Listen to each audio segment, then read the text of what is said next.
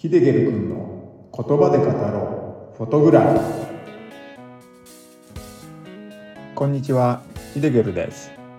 この番組では旅先や身近で撮った写真を言葉で語ってしまおうというポッドキャスト番組になります。撮影地で感じたことや撮影地の情報失敗談なども語っていければなぁと思っています。10分ほどの短い時間になりますが楽しんでいただけると光栄です。はいこんにちは。ヒデゲルです。今日は大晦日ですね。今年も残すところ今日1日だけとなってしまいました。早いですよね。年々月日の流れが早くなってあっという間に1年が終わろうとしてます。1年の締めくくりっていうわけではないんですけれども今日お話しする写真はボルケーノです。火と氷の国アイスランドの火に当たる部分の写真のお話になっていきますので是非最後まで聞いてみてください。ボルケーノこれは火山の噴火のことですね。アイスランドに行くにあたり、このボルケーノも見たいなーって思ってたんですけれども、見れちゃったんですよね。正直なところ、本当に見れるとは思ってなかったんですけどね。アイスランドでは2021年、2022年と近年では2年連続で火山が噴火していて、もしかしたら見れるかなー見れたらいいなーなんてね、こんな思いは常に持っていたんですよね。アイスランドの渡航が近づいても、火山が噴火したっていうね、ニュースは飛び込んでこなくて、火山は噴火しないまま、アイスランドへ行く日がやってきてしまいました。今年は噴火しないのかななんて思いながら飛行機に乗り込んでもいたんですよね。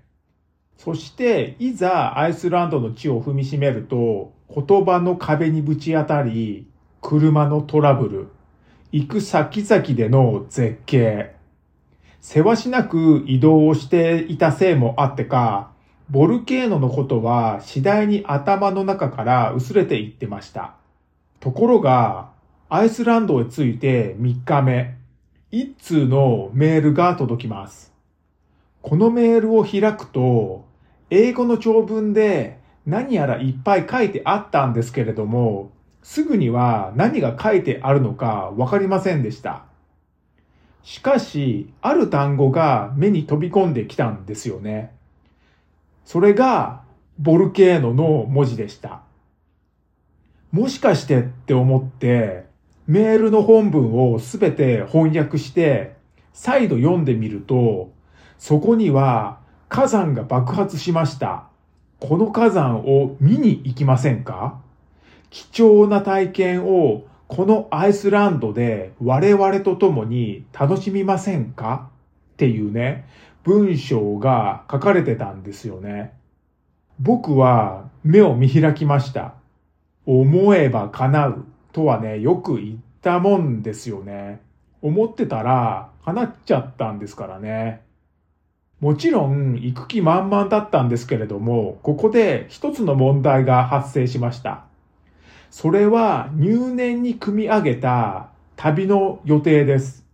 このメールをもらった時は、一目散に火山に向かいたいと思ったんですけれども、この時いた場所はですね、アイスランドの南海岸の付近にいました。旅の工程では、ここから東に向かう予定を立てていたんですよね。しかしですよ、火山が噴火した場所は、アイスランド初日に通ってきた南西部の山岳地帯だったんですね。なので、火山を見に行くとなると、来た道を戻らなくてはいけない。これにはね、迷いましたね。まあ、そんなに遠い場所っていうわけでもなかったんで、本当にね、迷いました。僕はですね、入念に組み立てた旅の予定としばしにらめっこしました。戻るとなると、最低でも1日は予定をずらさなくてはいけなかったんで、どうしようかなって頭を抱えましたね。しかも2日後にツアーの予約をしていたので、ボルケーノを見に行くとなると、そのツアーには参加できなくなってしまうんですね。ツアーの変更やキャンセルも考えたんですけれども、英語がほとんど話せないので、その選択肢は残念ながら選べませんでした。すぐにボルケーノに向かいたかったんですけれども、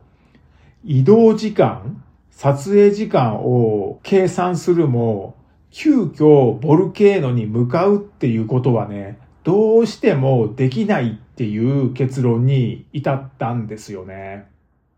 でもですよ、どうしても火山の噴火を見てみたかったんで、こんな機会はね、もう訪れないかもしれないチャンスでもあったので、どうにか見に行けないかと考えまくりました。考えて考えて考え抜いた結果は、アイスランドをぐるっと一周した後、日本へ帰国する2日前に行くっていうね、ことでした。アイスランドの北西部のエリアに行く予定をキャンセルすれば、ボルケーノに行くことができる。このようなね、結論に至ったんですよね。めちゃくちゃ悩みましたけどね。アイスランドの北西部のエリアも行きたかったんですけれども、ボルケーノと天秤にかけると、ボルケーノの方がわずかに重かったんですよね。火山の噴火を見れる、取れる機会なんてそうそうないと思いましたからね。そしてすぐさま火山ツアーを申し込みました。予約はネットですぐできちゃうので、英語が話せなくても簡単なんですよね。ですが、これは賭けでもありました。なぜかっていうと、火山がいつまで噴火しているかわからないからです。毎日火山情報を確認して、まだ噴火してる、まだ大丈夫ってね、自分に言い言い聞かせながら旅の予定をこなしていきました。そして火山ツアー当日、徒歩3時間弱、茶色や黒といった色以外ない山岳地帯をツアー参加者のみんなで歩いていきました。長い道のりでした。いくつもの山を越え、息を切らせながら行き着いた先、そこにはこれまでに見たこともない絶景が広がっていたんですよね。赤いマグマがふつふつと吹き上がっていて、もくもくもくもく絶え間なく上がる煙。すげえすげえうおー気づけば人目をはばからずに叫びまくってました。圧倒的な大自然を目の前に、僕は正気を保てなくなってたんですね。こんな経験はなかなかできるものではありません。感動、歓喜、驚愕、いろんな感情が入り乱れて、今思い起こしても、この時の感情をどう表現していいのかわかりません。写真を撮ることも忘れて、しばしマグマの噴出する様子や流れる様子をただただ眺めてました。しばらく眺めていると気持ちが徐々に落ち着いてきたのか、興奮はしていたんですけれどもね、写真撮影を開始していくことになりました。初めての火山撮影。これにはね、肩に力が入りましたね。早く撮りたい、早く撮りたいって、さっきまでボケーっとね、眺めていた自分はどこに行ったんだって感じだったんですけれども、今度はですね、流行る気持ちも抑えられなかったんですよね。火山に狙いを定めてシャッターボタンを押していきます。何回も何回も押していきます。火山に寄ってみたり、聞いてみたり、マグマの吹き出すタイミングを見計らったり、マグマの流れる様子、そこをね、撮ったり、あっという間に時間が過ぎていきました。そのように撮った写真なんですけれども、今回ご紹介する写真は、望遠レンズで火山に寄って撮った一枚になります。写真いっぱいに火山の火口部が写っていて、マグマの吹き出した様子も写ってます。赤いマグマがこれでもかというように吹き出してますね。火山の火口部分は溶岩で固まって黒い山のように見えてますね。背景は煙が充満していて一面真っ白なんですよね。この日の天気も曇り空だったので、空は雲がはびこっていて真っ白でした。その影響もあってか、背景は一面真っ白といったね、感じですね。煙の向こうには遠くの山並みが見えてるんですけれども、煙に隠されているので、その姿はうっすらとしかね、確認できませんね。この写真には、主に白、黒、赤といった3色の色しか写っていないんですけれども、地球のエネルギーを感じるには十分な写真でもあるかと思います。はい。では、今回はボルケーノ初めて見た火山噴火を切り取った写真の話ということで、アイスランドで撮った火山の噴火を切り取った写真を交えてお話をさせていただきました。本当にね、見れるとは思っていなかったボルケーノ。この光景にはね、ほんとね、興奮しましたね。